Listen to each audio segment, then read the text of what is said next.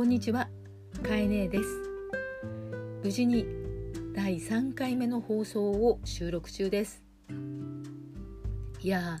どんな1週間を過ごされましたか、えー、ちょうどですね新型コロナウイルスも自粛が解除されている県も増えていますよね。で今日のニュースでは緩みが見られるという報道がたくさん出ていましたけれどもせっかくここまで頑張ったので皆さん、えー、決してワクチンができているわけではありません、えー、自分の行動が結局は、えー、他人へ影響してしまうということがあるんだと、え自分のことばかりを考えずに周りのことも考えろということを今なんか教えられてる気がするんですよね。そういう意味でも私たち自身が大きく自分の考え方とか行動を変革させるそんな時期ではないかと思います。で今日の法則3はですねまさにこの変革とか転換ということについて話したいと思うんです。え法則1はタイムイズライフそして法則2はえマスタークロックという話をしましたけどもこれら全て私たちは科学とかまたは文明では説明つかないっていうことだと思うんですね。目に見えないことがとても大切になってきてると感じませんか？決して私は宗教家でもないしまたは何かこう占い師のような仕事をしてるわけでも全然ないけれども実際になんかわからない頭ではどうにも説明できないってことが人間だったり地球だったりね、自然だったりするっていうことを本当に今教えられてるからこそそこに素直に乗っかるそのことそのものを自分で受け入れていきながら風に乗っていく自然と共に生きていくみたいなこともまた求められていくんじゃないかなと感じています。ということで今日の法則3はグレートコンジャンクションです。聞いたことある方はある程度、まあ、こういう分野に興味のある方かもしれませんが西洋生成術の方々が、えー、実は実はですよ去年2019年のあたり11月とか12月にさまざまなメディアとかで「来年はどんな年になりますか?」と聞かれた時に皆さん2020年はとんでもない年である。ものすごく世の中が世界が変わる年である。と実は読んでいたことを知っていますか？2020年12月22日グレートコンジャンクション。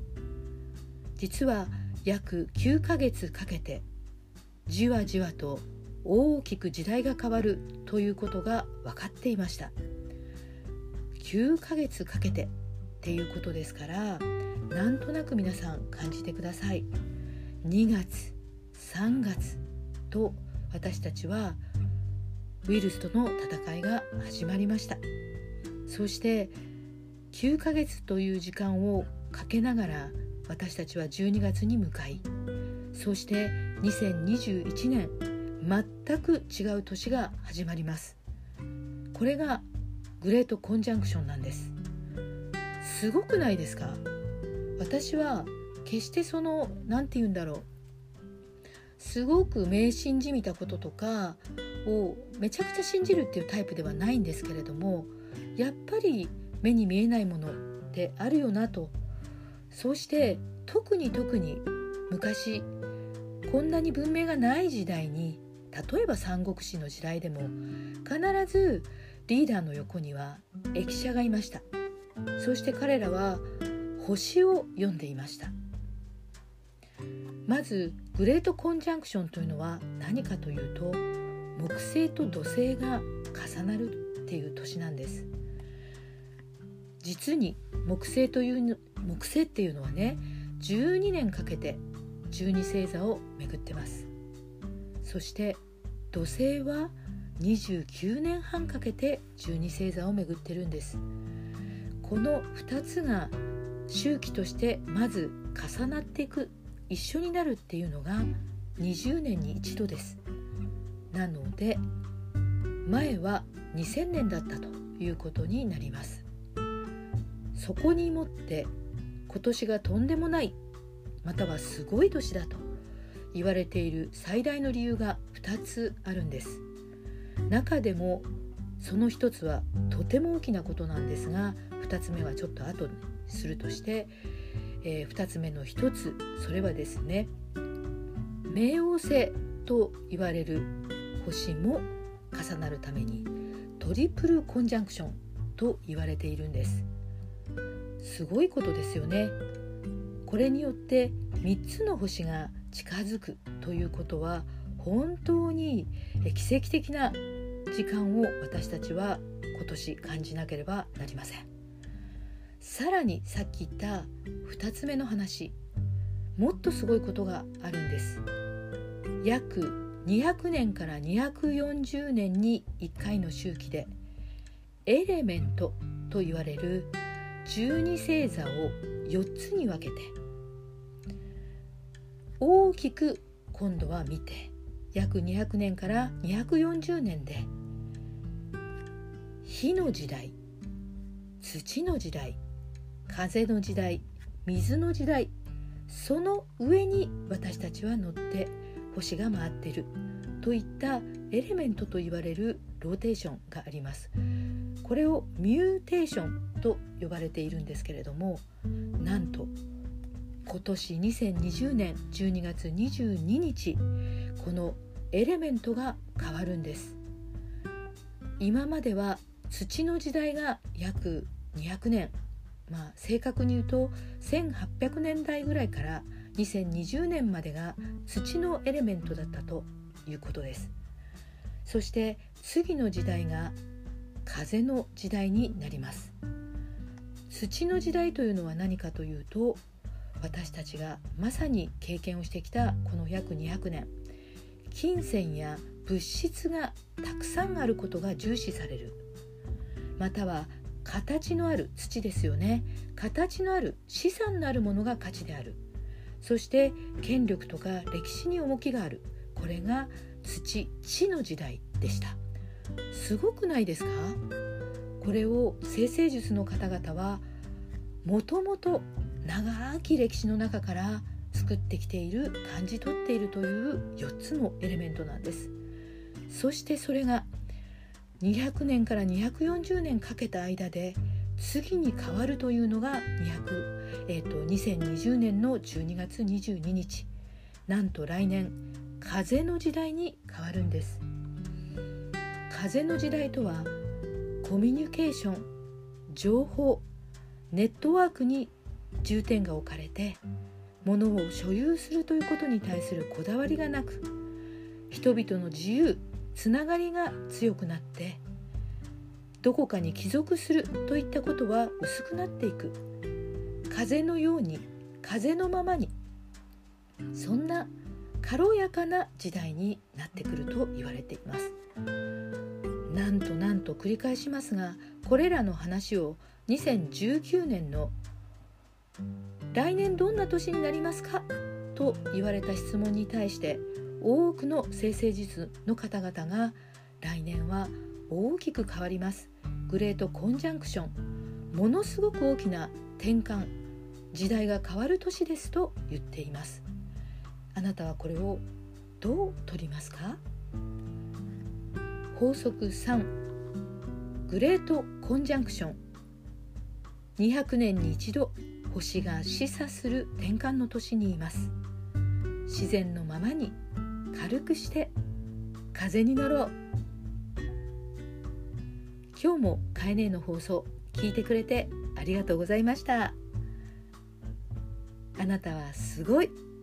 あなたは素晴らしい。それでは次回また。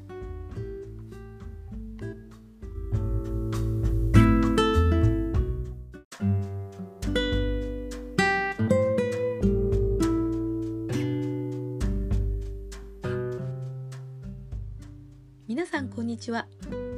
かえねえです。かえねえの仕事と恋愛の法則。2020無事第4回目を迎えました。えー、三日坊主ならぬ、えー、3回坊主を無事に超えることができましたので、えー、このペースでどこまでも続けられるよう頑張っていきたいと思います。ということで、えー、カエネの仕事と恋愛の法則なわけで、え、今まで3回を聞かれた方が、えー、どこが仕事でどこが恋愛なのかと、まあ、思われるかもしれないので、えー、無事に3回を乗り切ったのでここでちょっとあの番組についての、え私なりの気持ちをお伝えしたいと思います。えー、カエネの仕事と恋愛の法則は、えー、以前ですね、えー、リスナーの方からの悩み相談をね仕事と恋愛の悩み相談をそれぞれいただいて、えー、そこで番組で読み上げて回答するという番組をしていました。えー、今でもですねあのネット検索をしますと当時の番組が聞けるあのポッドキャストもあるようです。あの気になる方はどうぞあのそちらで聞いてみてください。で今回この番組はえもちろん仕事と恋愛というテーマも大事なんですけれどもカエネがえ一人で放送する上でしたいなと思ってたことが実はあるんです。えー、カエネはですねもう数十年前に、えー、事業を始めまして、え、自分で一人で、えー、会社を経営しながら、えー、人を、まあ、勤めていただいたりそれから、えーと、取引先を作っていったりまた家族との関係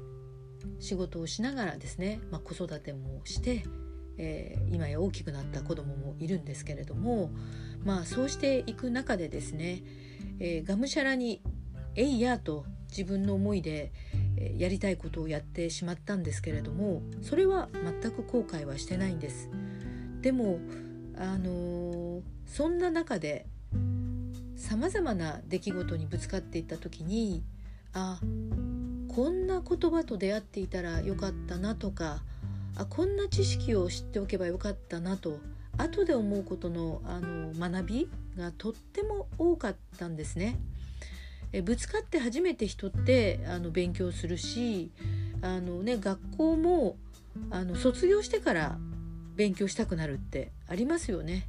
その時にはなんかこうイメージが湧かなくってあの勉強って何の役に立つんだろうって思うんだけれども大人になってなんかいろんな出来事にぶつかっていく中であ知っとけばあの時ももっとちゃんとやっとけばよかったなって学べばよかったなとかあの時先生にもっと聞けばよかったなって思うことっていっぱいあると思うんですね。でこの番組ではあの前回もちょっと言ったんですけれども前回は、えっと、西洋生成術からお話をしたと思うんですね。えー、そんな風に、えっと、カエネが自分はその分野の専門ではないんだけれども生きていく上で仕事で恋愛でまたは、えー、友人知人家族とのコミュニケーションにおいてああこんな分野のそれは宗教だったり哲学だったりもっとしたあのもっとあの雑学だったりエッセイだったり小説だったりいろんなものの中から、えー、ちょっとでも知っておけばよかったなと思うことをあのそしてその言葉が結果として自分にしっかり残っていて、え繰り返しあの使えるなと思うものが今たくさんあります。それを届けていくことができないかなと思ったのがこの放送を始めたきっかけなんですね。なのであの毎回私なりにあの世の中のこう変化とか流れをキーワードにしながらですね今これを知っとくと、え仕事の上で恋愛の上でまたは自分自身にとって楽になるんじゃないかなとかより前向きになれるんじゃないかなっていうような、まあ、キーワードや法則を届けていきたいと思っています。ということで、えちょっと前置きが今回も長くなりましたけれども、え、今回の法則はですね、え今まであの下手なカタカナで英語風なキーワードで「タイムイズライフとか「マスタークロック」とか「グレートコンジャンクション」とか言ってきましたけれども、え、4回目は漢字でいきたいと思います。えー、禅の言葉でハップです。八風というのは8つの風と書きますこの言葉を選んだ理由は前回お話ししたように2020年からは、えー、時代が変わりますとそして2021年からは、えー、地の時代から風の時代へと変わり物という価値から情報ネットワークという価値へと変わりますよという話をしましたそれはある意味、えー、風に乗っていくっていうイメージとしてはいいと思うんですけどももう一つ私たちが、えー、逆にネガティブな要素としては、えー、情報過多多すぎるっていうことで、えー、人の余計な言葉または噂またはお互いに誹謗中傷しやすくなるという環境も多くなっていると思うんです。それによって惑わされなくてもいいのに悩んでしまったり追い詰められたりってことってすごくあると思うんですね。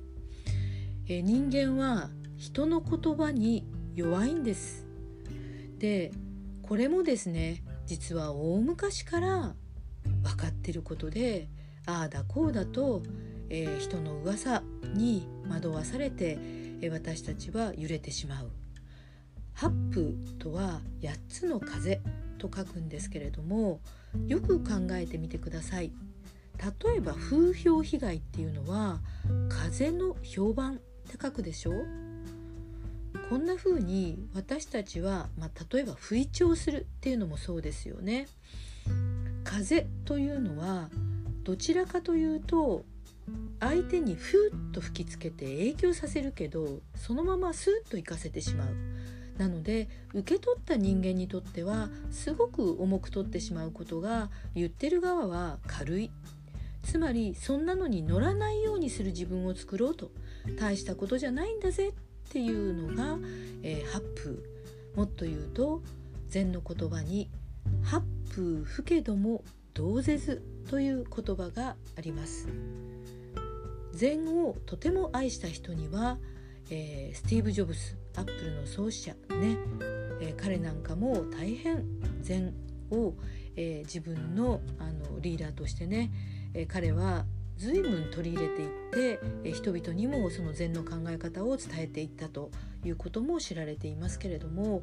え心の持ちようという意味で今日この「八風」という言葉を届けたいと思います。えー、改めて八風というのは8と書くので実は4つずつありまして、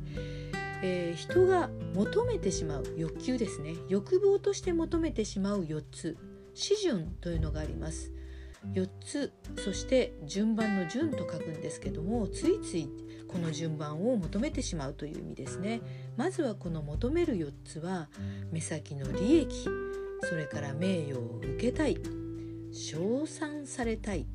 楽しいことが好き利誉れえ楽しみ。この4つを四順と言い私たちはこの4つを求めてしまいます。さらに私たちが避けてしまいたい嫌だなと思うことがあります。C と言いまして4つの違いと書きます。まあきっとこの4つは違うぞと思いたいっていうことなんですかね。受けたくないぞっていう気持ちなんだと思うんですが人が避けたい4つ。衰えていく。不名誉を受ける。抽象を受ける。さまざまな苦しみを受ける。衰え不名誉抽象苦しみ。まあこれらの言葉を、えー、死というんですけれども合わせて8個。この8つの風を私たちはああだこうだと言われ時に褒められ時に抽象され時に称えられ時に失い。そうして私たちは一喜一憂してしまい心を揺らしてしまいます。でも実はこの禅の言葉の中にはずっと非難されているだけの人もずっめられてるだけの人もいませんよと。世間の評判に惑わされない心を持つことが大事ですよという意味です、えー、私はこういう心の持ちようを、まあ、知ることによってすごくいちいち人の言葉に執着をしたり何としてもあいつの言ったことをひっくり返させたいとかなんか、えーと、もう一回自分の言ってることを正しいと思わせたいとなんかこだわってみたりしていたこともあったんですけども、えー、それさえも大したことではないなと自分のしたいことをただ自分として前に進もうと思えるようになったかなと思う一つの、まあ、考え方です。えー、それでは法則4八風吹けども同絶他人の言葉は消える風。あなたはあなた。それでいい。今日もカエネの仕事と恋愛の法則を聞いてくれてありがとうございます。あなたはすごい。あなたは素晴らしい。